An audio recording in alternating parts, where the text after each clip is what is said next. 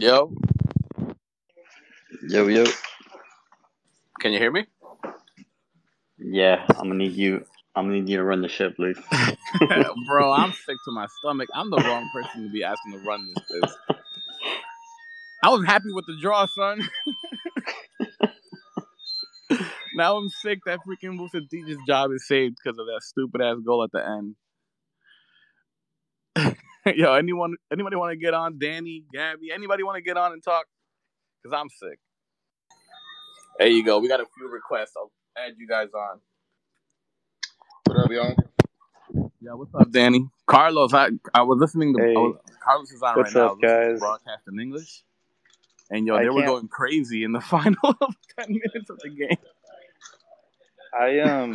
You ever get, like, angry happy? Like, I don't know. Like, I'm happy that we got a victory, but at what cost? You know, it's like they made us retake a penalty that didn't exist. I feel like it was a makeup call from the penalty call earlier for Necaxa. So, I mean, when Saldívar missed, I was like, that's it. You know, that just basically summarizes our season. It's like even with everything, we can't even get the job done.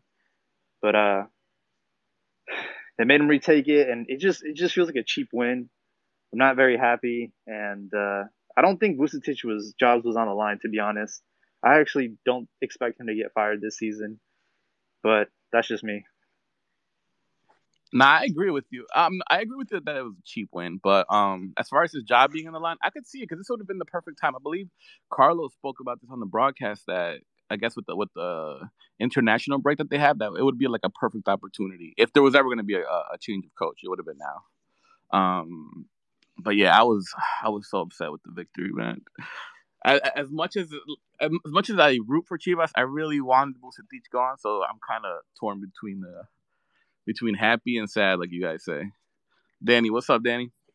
What's up, man? Well, I'm just completely gutted. Honestly, I'm speechless at this point. This team has in a few years under Mr. Mauri Vergara has become the most mediocre, most laughable team in Liga MX, because at least Querétaro doesn't pass themselves off as a grande. They don't pass themselves off as something that they're not. They say it like it is. Hey, we're just a team trying to make it by. They're not claiming to be the biggest team.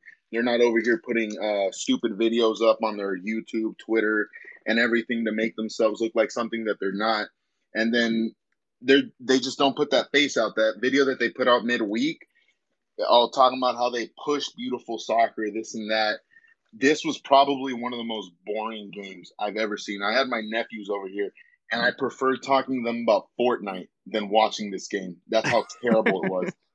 I don't even play Fortnite, and my nephew is 9, and the other one's 11. I prefer talking to a 9 and 11-year-old than watching that game. It was that bad. The poor analysis that's going to be done by Peláez once again to say, hey, you know, it's a win, a given penalty to us, just a terrible game, everything overall. I just think that Chivas has descended to the lowest of the low of Liga MX to become the joke of the league. And after today, I think it's just confirmed that Chivas es una burla. It's a joke. They're a joke. I tweeted this out at one point throughout the game that we even suck at losing. Because, like, the one time you Chivas, when they try to play well, there was a game, like, was the León game? There was one game where they started out decent and they were playing well, and then they went and give up the goal. Mm-hmm. So, like, when they try to play they lose. And now that they play bad, they win the game. Yeah, like I say, it pretty much sums up Vucetich's time at Chivas, man. Yeah, and honestly, like you could see just his terrible subs. Just the subs that he made were just complete crap, man. Like you gotta say it like it is. It's just terrible subs. Cisneros was one that responded. Like he does do well, but then again, you look at he's been doing well throughout the whole season. He's been the one player that was there since game one and was performing. Oh, my God, I got Alexis Vega, Canelo, and Antuna back. I think the smartest thing would be to bench the player that's been playing the best, huh? That's only logic that some crazy anciano would think of. And that's what we have as our head coach. Un anciano que ya está perdiendo la mente tanto that he actually thinks that these are good ideas. the tactical decisions he makes, the subs he makes, everything. It's just all going downhill. And I think pretty much, I think Chivas is on a no stop trip to the bottom of the league. I mean, it's hard to go to the bottom of the league in a league where it's a pretty average league. So like even with the win, I'm sure we're in a decent position to make the playoffs at the current time. But just the way they look, it's so boring. It doesn't excite you to watch them play. Can I add something? I don't know if you guys talked about this already, but that embarrassing video that they uploaded on YouTube, it's like coming off of that, you know, it's like, what was that video even about? It was so embarrassing that they basically had like a little fit and decided that was a good idea to upload. And then they come and they do this embarrassing display today. It's just like, what's going on? Like, who's making these decisions? It's like this guy, he's just the kid's owner, you know. It's just, you can tell he has no idea what he's doing. I honestly think the responsible thing for him to do would just to sell the team. I know he's not going to do it because he promised his dad, but at this point, he's disrespecting the organization, and it's just really sad to see. He honestly thinks that the fans are stupid. I was telling Gabby yesterday when she was tweeting that I think she believes this too, that they literally believe that their fan base is full of idiots. They put out stories about how we believe in the youth. So guess what? We're not going to buy any players. Guess what, Amaury? We're very much aware that you own a pyramid scheme. We know you don't have money. We know that's why you're not buying players. Okay, come out there and say it. Like, have at least the decency to not treat your fan base like if they're idiots.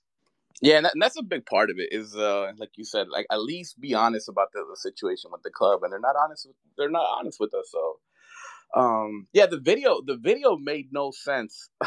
We didn't get to really talk about the video, but damn, that was embarrassing. That was an embarrassing moment for Chivas. So I'm glad they deleted it, but I kind of wished it would have touched on it more as far as why it went out. They just deleted it and like ignored it, like we never saw it happen. Yo, legit, that's like the one time. I know we joke a lot about being embarrassed to being Chivas fans.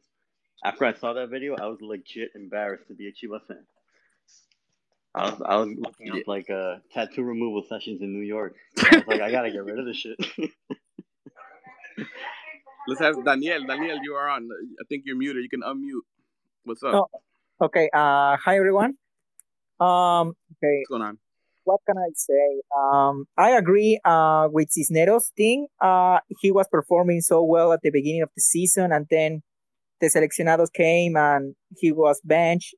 I think this is a mistake, but I was so angry watching Saldívar in this game. I don't know if you guys shared the same feeling.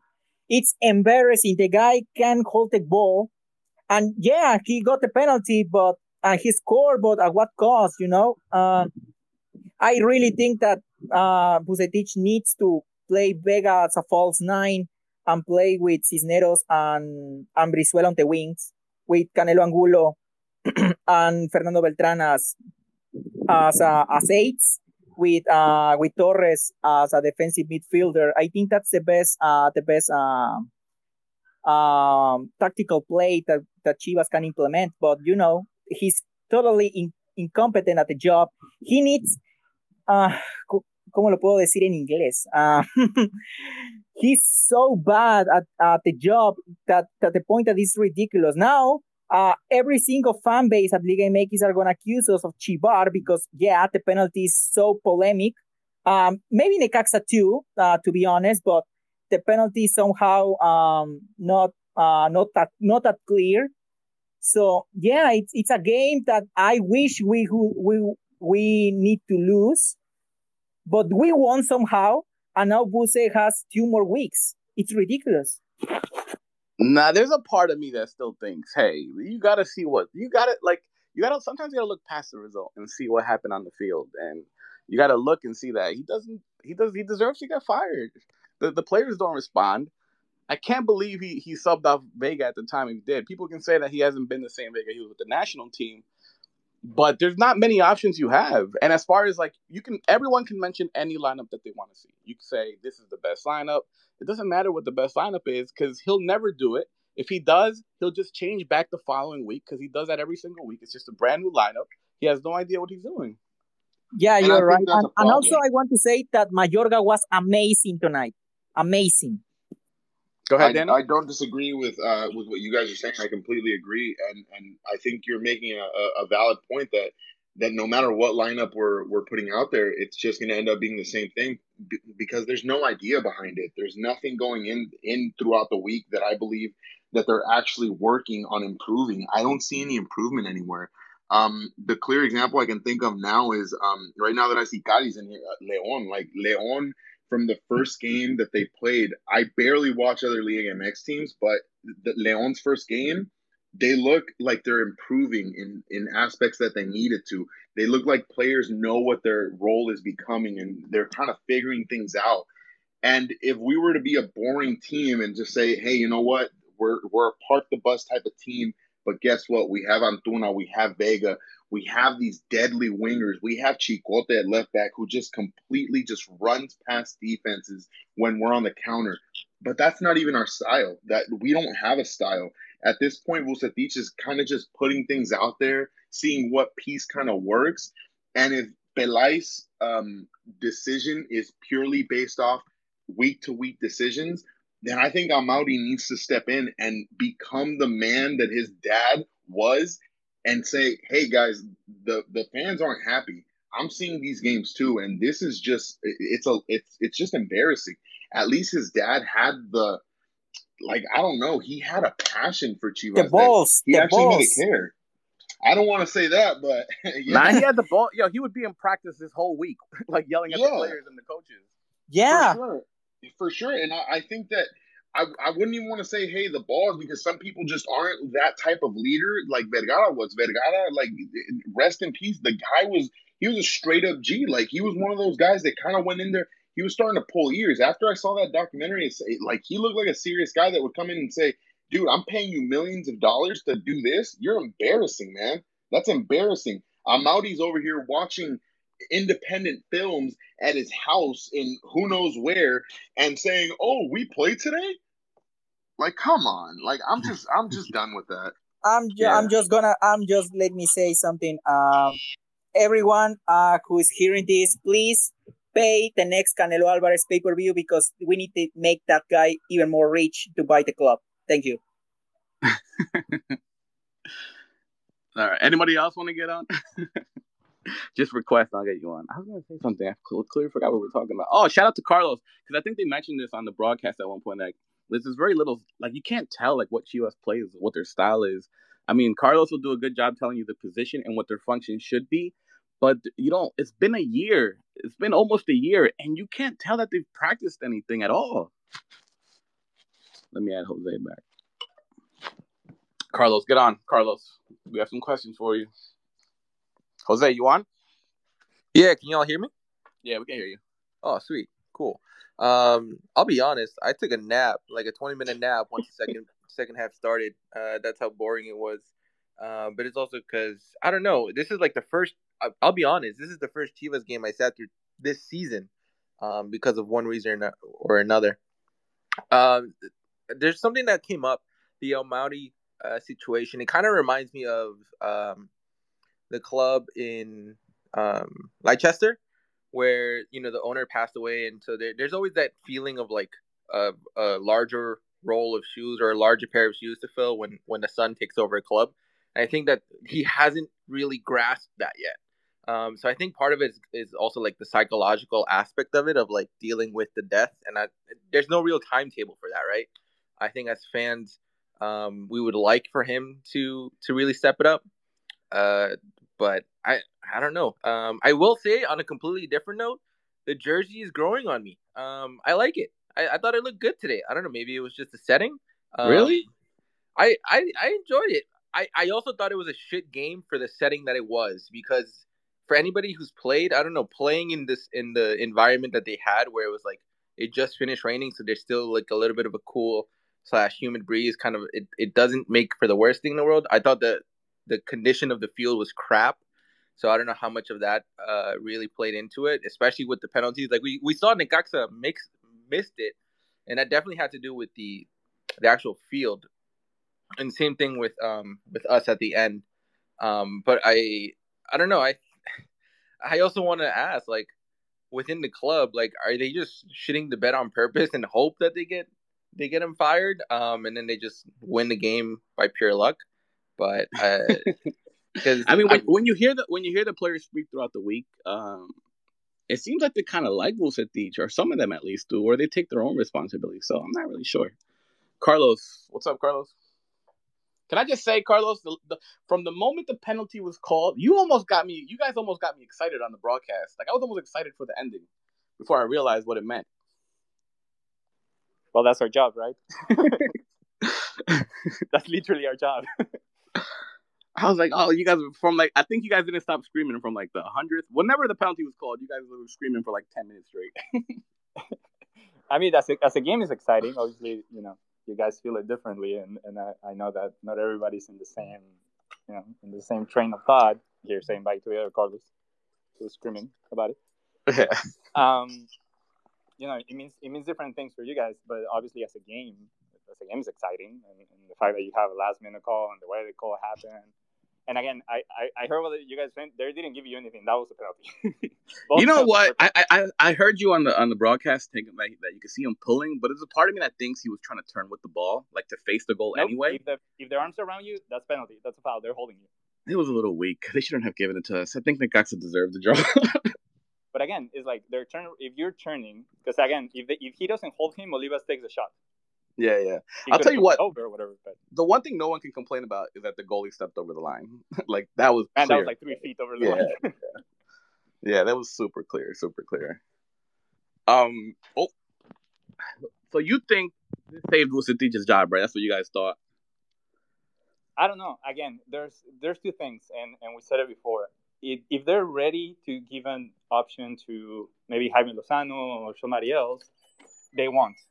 But with the pandemic and the choices they got and where you got to go, and you also need to, you know, dissolve this contract and pay that money, those things make it hard. Those things don't necessarily allow you to, you know, be comfortable and say, hey, you know what, let's get rid of this guy and start a clean slate.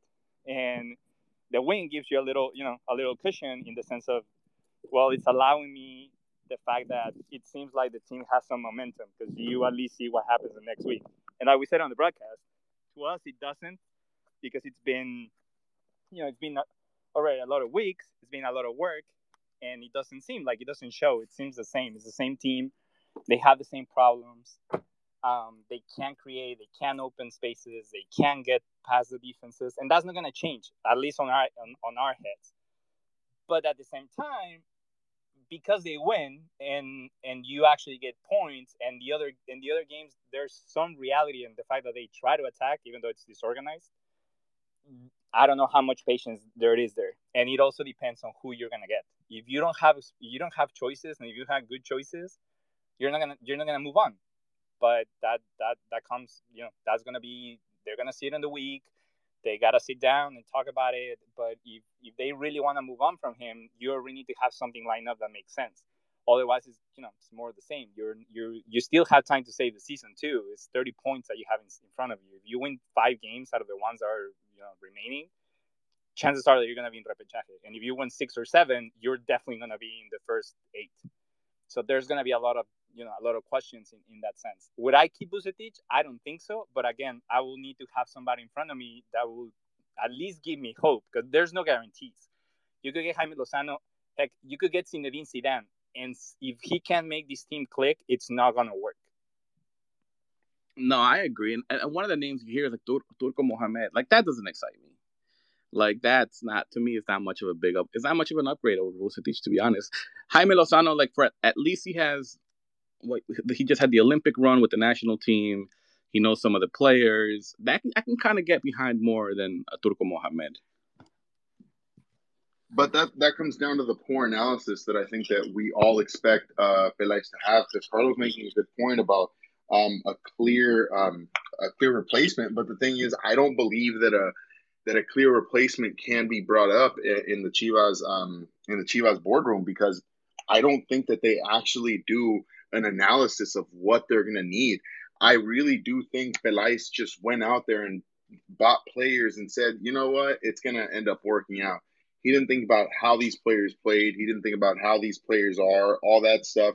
And then worst thing is that he actually has a chance to then analyze the players he bought and a type of coach and a style that would fit these players, because these are the guys that he's bringing in and the guys that we already have, and he's still choosing to go with the same style of coach. If the Mohamed rumors were even true, then it's just more of the same. I think Lozano is the better option because he might bring something new to the table, but I just don't think that the analysis is even there. I don't even think that they're discussing anything in regards to that. But to be fair, what team in the world really does that? I mean, even the big teams in the world, does Manchester City really need a Jack Grealish? They really don't. That was a position they had covered. And, you know, teams go after names. And in this case, when the Chivas, the players that went to Chivas might be not big names, because now in Mexican soccer it's hard to get big names, but they're names. There's still players that are doing well. Like Angulo and Chicote were doing well. So the fact that that's the case, there is an analysis. This is the best that I can get. Now, are they going to play together? There's no way to know that. You could bring Cristiano to any team. Is Cristiano actually going to play well with the team? Maybe not. I mean, Juventus, he scored 100 goals, but then Juventus didn't seem good as a team. So, again, even when we think that there's things that should be work a certain way, the reality is that even if I think that way, I don't have guarantees. So me going out and getting, I don't know, Orbelin was already in Chivas, but Luis Romo, for example, who's doing really well, and Santi Muñoz, there's no guarantees they're actually going to be able to play together. So it's hard to make that assessment, because as much as you say, you know what, this plays in this position, it will be good, this one plays in this position, maybe they get there and they don't like each other, and that's the end of it. So, you know, it's tough. It's tough to be in that position too. I agree with you on that. Yeah, part. I agree. Yeah. Hold on. Let me just say something. I think I agree with that. I think the point, maybe Danny can correct me if I'm wrong, was making that is you do sign those type of players. You sign a Chicote, you sign an Angulo, but then you sign a coach who doesn't even play them in the positions they were playing at when you signed them. Yeah, that's what I meant. And what I was kind of going towards was the fact that the name Turco is being brought up, and you're kind of just going back to the more of the same. The jump from Tena to Vucetich wasn't a drastic switch that kind of tells you, okay, Peláez kind of has an idea. He has an idea in his head of what he wants this team to kind of produce, because he signed these players, because they were doing well, but also because he thought they would be able to perform here the way they were performing in another team. And then you bring in a guy like Buse after firing Tena, and this guy isn't playing them in those positions. He's not making them click. And it doesn't look like he's analyzing what he's actually doing or not doing, but he's just kind of seeing, oh, well, is he getting results? He's not even getting those. He's getting one every couple of weeks, and is that enough to really save a person's job? That seems very mediocre to me. I realize that this league overall isn't the greatest in the world, but I do think that in teams like America and Cruz Azul, the chopping board is out at this point. And I don't think a win should be able to save this man's job, because the work isn't being put in. The team doesn't play as a team. Yeah, but I mean, it's not science to analyze these players. I mean, if you look at Antuna, Vega, Angulo, Chicote, Mayorga, what is the characteristic that these guys have? They are young and they are fast. So we need to look at as a manager that can make them click and play like a fast-paced team. It's not science. I mean, these guys have that characteristic. That's why I think Jaime Lozano could work. He made Antuna and Vega work in the Olympics. He can do it in the team. He knows how to play youngsters. I'm not saying that we are going to be champions with him, but I do think that there's going to be improvement with him. I will say there is different challenges. I was going to say there's different challenges as far as the players that he had at the national team. He doesn't, like we said, doesn't have a Luke Romo, won't have a Sebastian Córdova to help out Vega. So there will be challenges, but I mean, that's his job as a coach is to figure a way out. But I have, again, it's not science. You know the kind of players they got. I have a question though. So I am Chivas. I have the players that I have. Let's say I put a lineup. Let's go with what you guys like. Let's have Mayorga, two central defenders, whoever. And then if you want to switch up on the right, then you can switch up on the right. Then in the middle, you only play with Lalo Torres. You leave Angulo. You leave Beltrán. And then up top, you have Vega, you have Antuna, and then you need to play Saldívar because you don't have another center forward, at least right now. The team I'm playing against decides to put a low block and puts 9 players in the box. How do you break down that with a fast team? No, you can't. Well, you can. Well, Carlos, don't these things get worked on during the week? From my understanding, like I never got into professional soccer. Like I'm not that good. But from what I know, coaches have these training sessions to try and figure out ways to deal with these situations. It's not just about speed. I agree with you. But what I don't see in Chivas is a coach that's working on these things that you constantly see. We're about a year into this process, and we still see the teams keep doing this. They have a low block against Chivas. And Vucetich is still like I've heard people who see the training. He just trains on defensive things. And then he kind of just tells his guys, hey, guys, do your thing up top. Is that enough? Is that something that you should be doing as a top-class coach? No. But we're talking about different things because that's different. From the beginning, I said, I don't think Vucetich is bringing the best out of the players. That's also on the coach. I'm talking about this is the characteristics that you can't do because your teams also know who you are. And their coaches are also looking at you. And even then, I might look at, for example, I might look at Necaxa.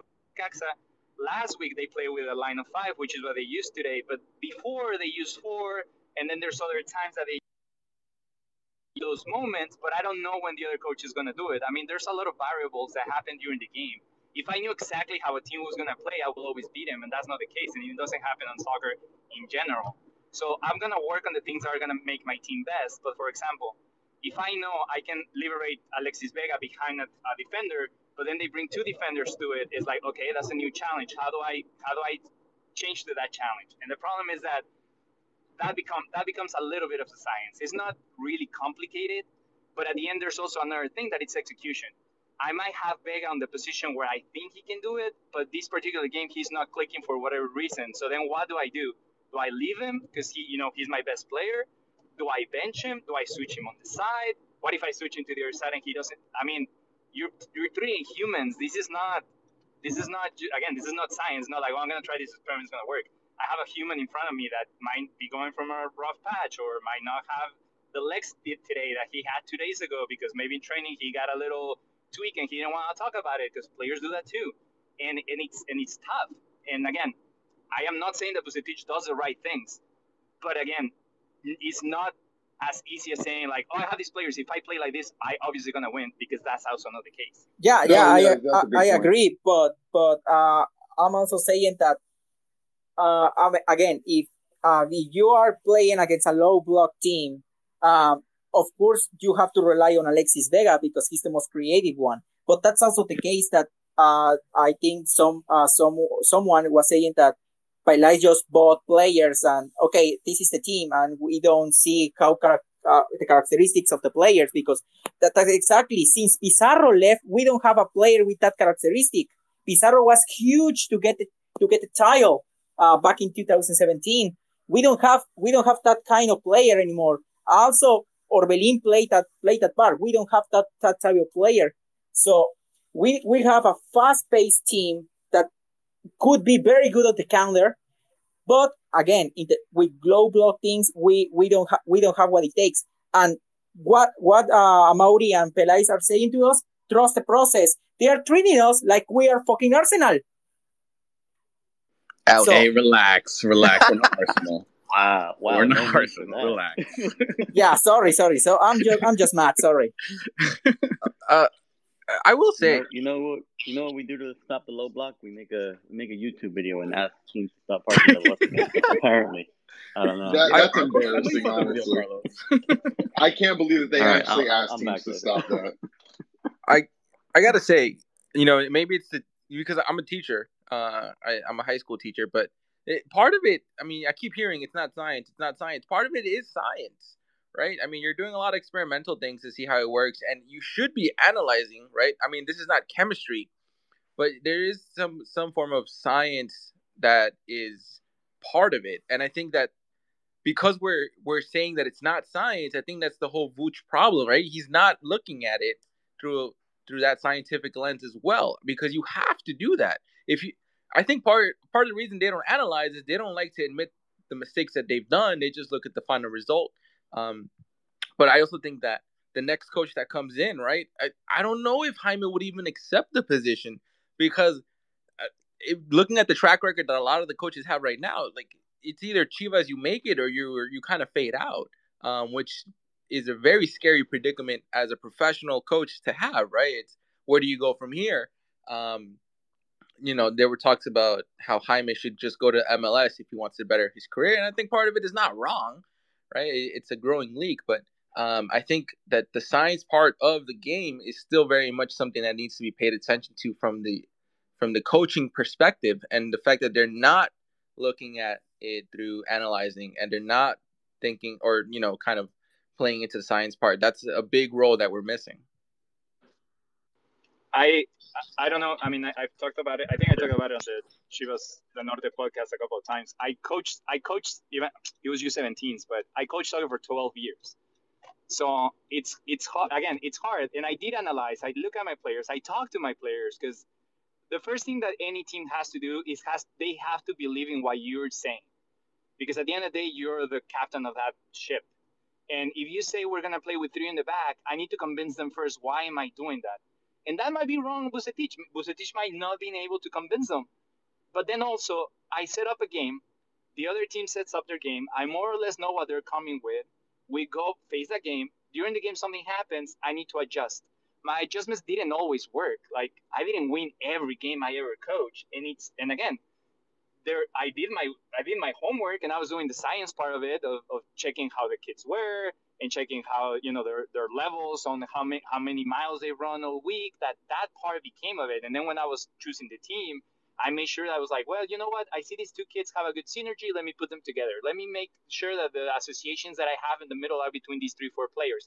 You do look at those things. But then at the end of the day, I go to the game, and then all of a sudden it doesn't work. And you're like, crap. So what can I do different? And sometimes he just didn't. I had teams that were amazing, and we went undefeated for 20 games in a row, and they have another one that I lost. You know, I only won 2 games in the whole season. So again, the science part of it is usually taken care of by a lot of people who are not necessarily involved directly the day of the game when you're coaching. And the coaching part, sometimes it just comes down as like, you know what?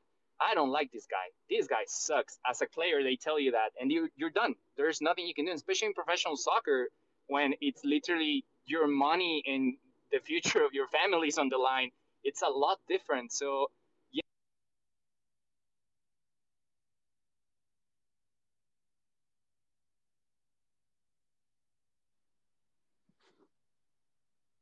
I think we lost Carlos there. There's better coaches that are better at looking at things.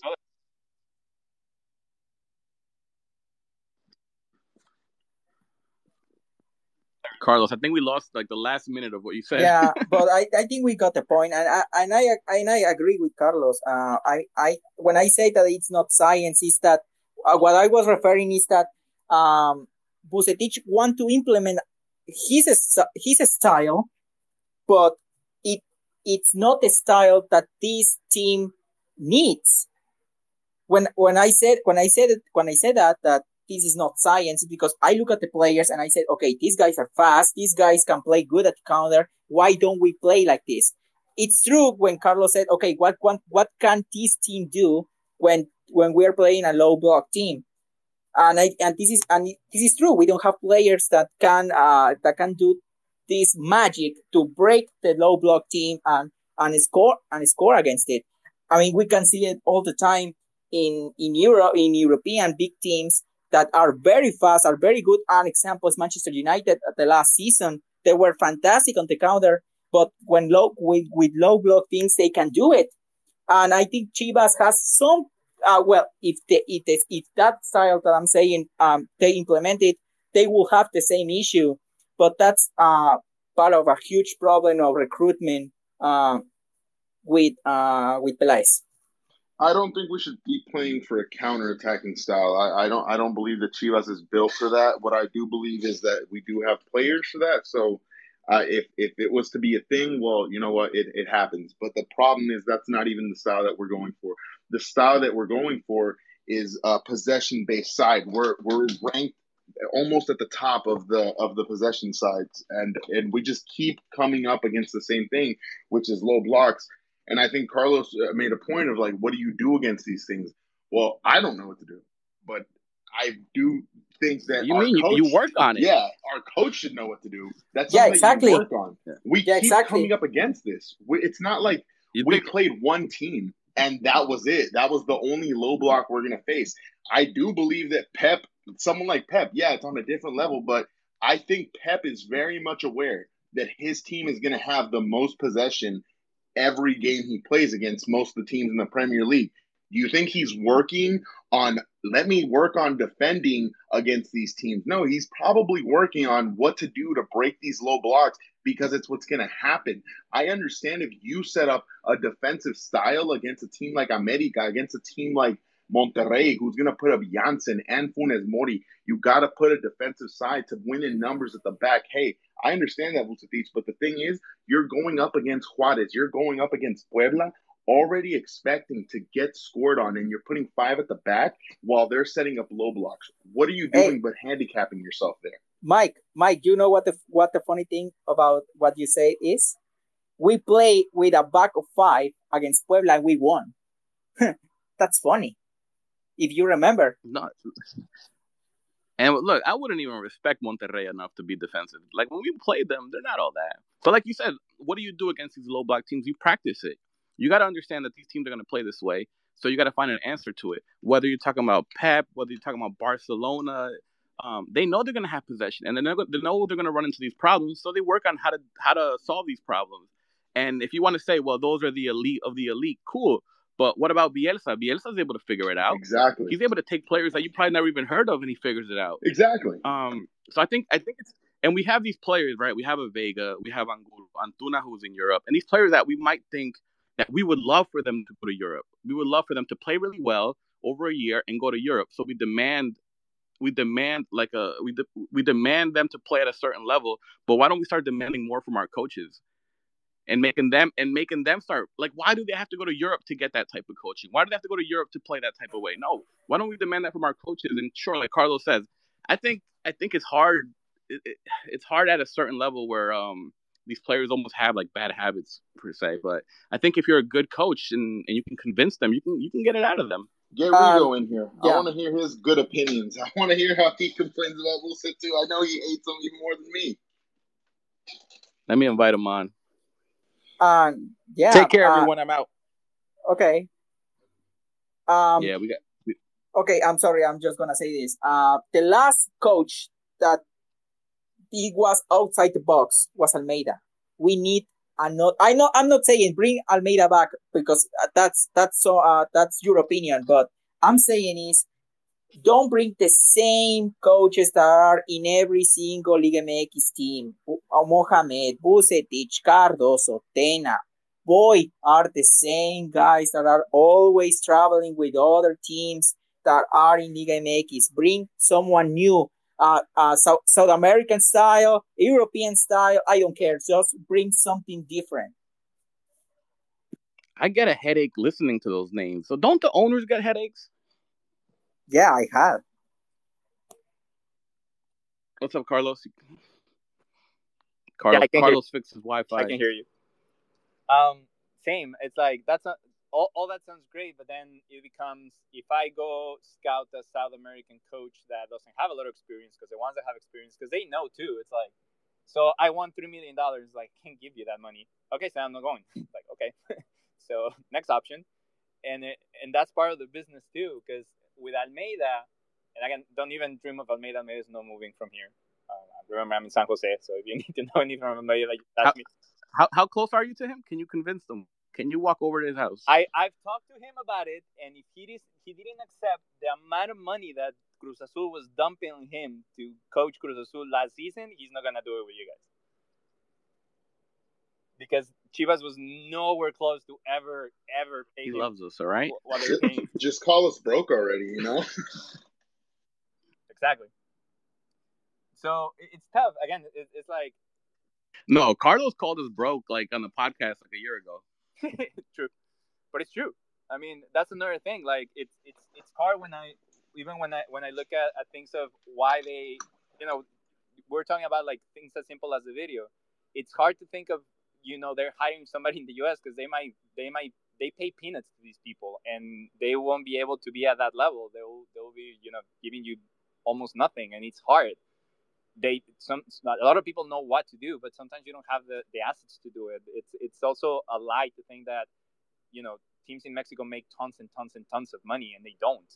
They make enough money to sustain the team and to make it be profitable, but the margins are not, you know, close to anything spectacular. And when you look even in Europe, like just look at what's happened to Barcelona and Real Madrid, and those teams are the two teams that make the most money in the world. So it's that part of the financials is really hard to, you know, put up with. So they can try.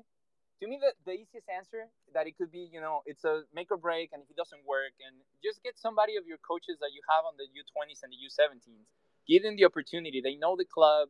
They've been there. They also know their U20s. You don't have to pay them a ton of money and work from there. To me, that's the most obvious answer. That's bringing somebody with a, you know, high profile from the outside, because again, nothing gives you guarantees. You could put together Los Galácticos like Real Madrid did, and Real Madrid didn't win anything. So it's hard. Like again, there's no guarantee. To me, it's like the only thing you always need to think is like, I don't have a guarantee that if I do this, I'm going to do it. The only thing that you will feel better as fans, and I agree that you know the team doesn't do it for you, is that they have to be transparent. Like, this is what we're trying, this is what's not working, and we're going to try to do something better. What, even if they say, I don't know why it's going to be, but we're going to try, it's different from like, no, you got to trust us. We're doing things right. Because I think, to me, that's the biggest problem.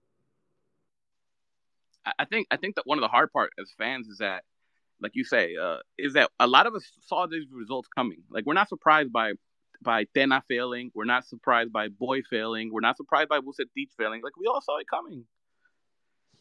Rigo, what's up, Rigo?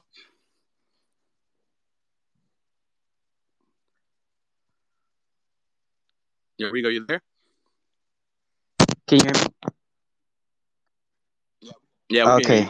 Hey, what's up, you guys? I just wanted to say that I think Carlos brings up a good point with the financial aspect of it, but I don't think that's as much of an excuse, because Vucetich is one of the top paid managers in the league. So it's not like he was a cheap option, and his contract ran out in June and they decided to renew it. So it's not so much a problem of the financial situation.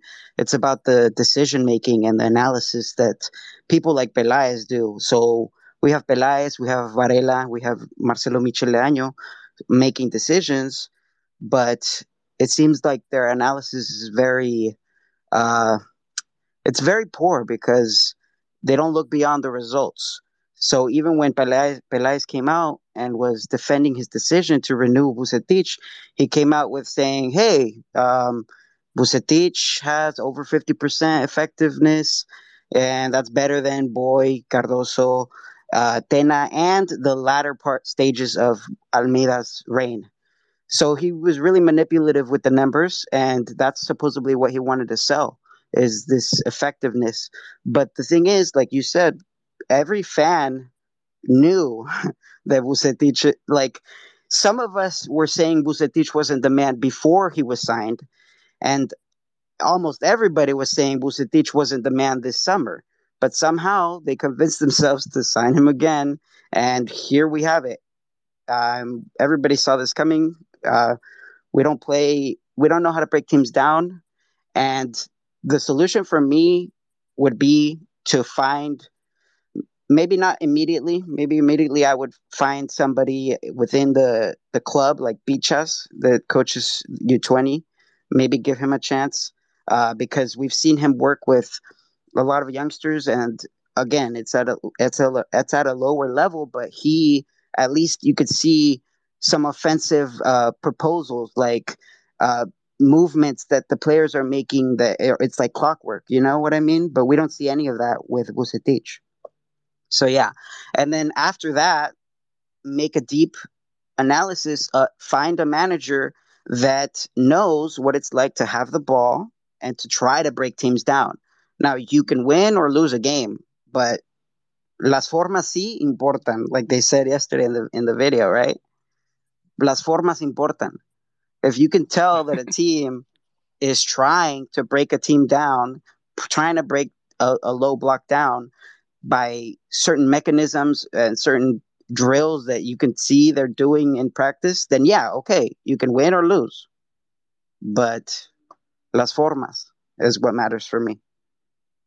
And I think that's one of the most important things that you bring up, the analysis. Like, I know people think that it's just like, the numbers, they're looking good. That's what he brought up first, and now the numbers aren't matching up to what he's saying. It's kind of – it's going against exactly what he was trying to put forward, and now nothing with the team is working. So why is there no analysis deeper than what's next week's result? From there, we'll make our decision. That shouldn't be the case. No, definitely. I agree with both of you guys. Would you guys say the problem is, I think if we keep hiring these same coaches, is that we'll always be mediocre. In my mind, I think the fix for Chivas to be a top team would have to be a long fix. I think the academy needs to be changed from the bottom all the way up. I think if we don't change the academy, I think we'll always be a mediocre club. You have to start changing from the I don't know at what age groups they start, but from the U9s, the U10s, you have to start implementing these European styles, these South American styles. It's that way in the long run. Once they do reach the first team, they're mentally they play different than any other team would play in the league. I agree. So to me, I think the answer is at an academy level. I agree, but there's also a lot of talent. Like, there's a lot of talent in the youth right now in our academy. So it's about, in the first team, it's about knowing how to use them in the first team. Like, for example, Organista, he's 21 already, and he has less than 10 games in first division. That is unacceptable for a project that tries to pride itself in promoting youth. That's unacceptable. How is it possible that a talent like Organista can't get minutes? It's ridiculous. And like, I'm not saying I know about football. People know a lot more than I do, but even I threw the name of Ariel Holland around. Even I threw it around. And now we see him at León, and they're going to play against America for the top spot today.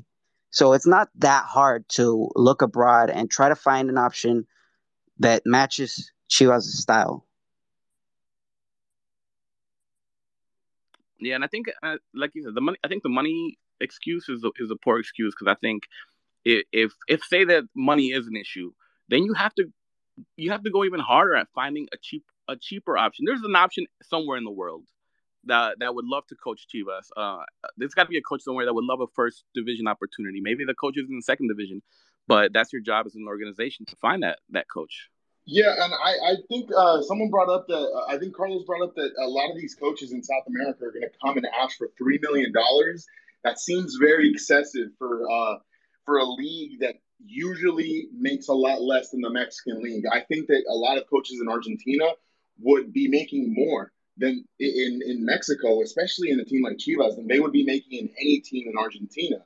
And I think, just like Rigo brought up, Olan, that name should have been thrown out there from the moment he wasn't at a club already. That guy, he has some new ideas. He has innovative ideas. And I know he makes less than Vucetich. Vucetich is one of the top-paid coaches. How are we talking about that there's a money issue and that there's this much issues with bringing in players, and you're paying your coach that much money? And in bringing in another coach, you're trying to look for cheaper options, yet the coach you have is one of the most expensive options. That just doesn't make sense. There's nothing that makes sense at Chivas right now. Probably the response of that is the indemnification if they break Vucetich's contract. It's probably what they don't want to pay. But apart of that, I agree. There has to be cheapest options. Yeah, and then the whole paying Vucetich. They could have gotten out of that just 2 months ago and just not renewed his contract. Yeah, exactly. The contract was already finished, but these guys renew it. I don't understand. No, yeah, I agree.